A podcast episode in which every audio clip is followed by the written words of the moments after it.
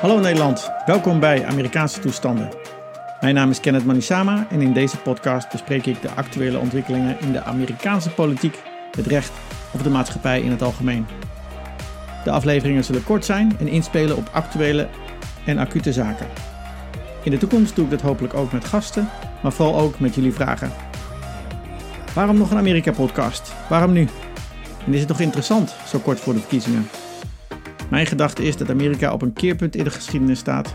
En ongeacht de verkiezing van Trump of Biden, Amerika als maatschappij zal daar iets mee moeten.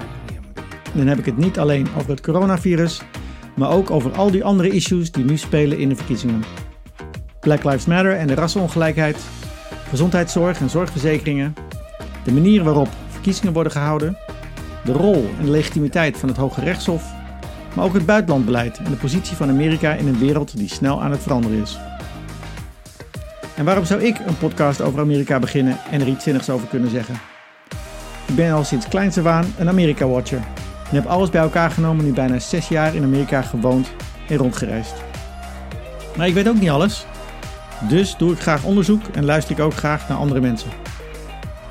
Voor uitgebreidere beschouwingen over Amerika kan je kijken op Amerikaanse-toestanden.nl. Vragen kun je aan mij stellen via Twitter, @kennethmanisama, of stuur een e-mail naar info@amerikaanse-toestanden.nl. Maar abonneer je op die plekken waar je je podcast ook vandaan haalt en tot snel.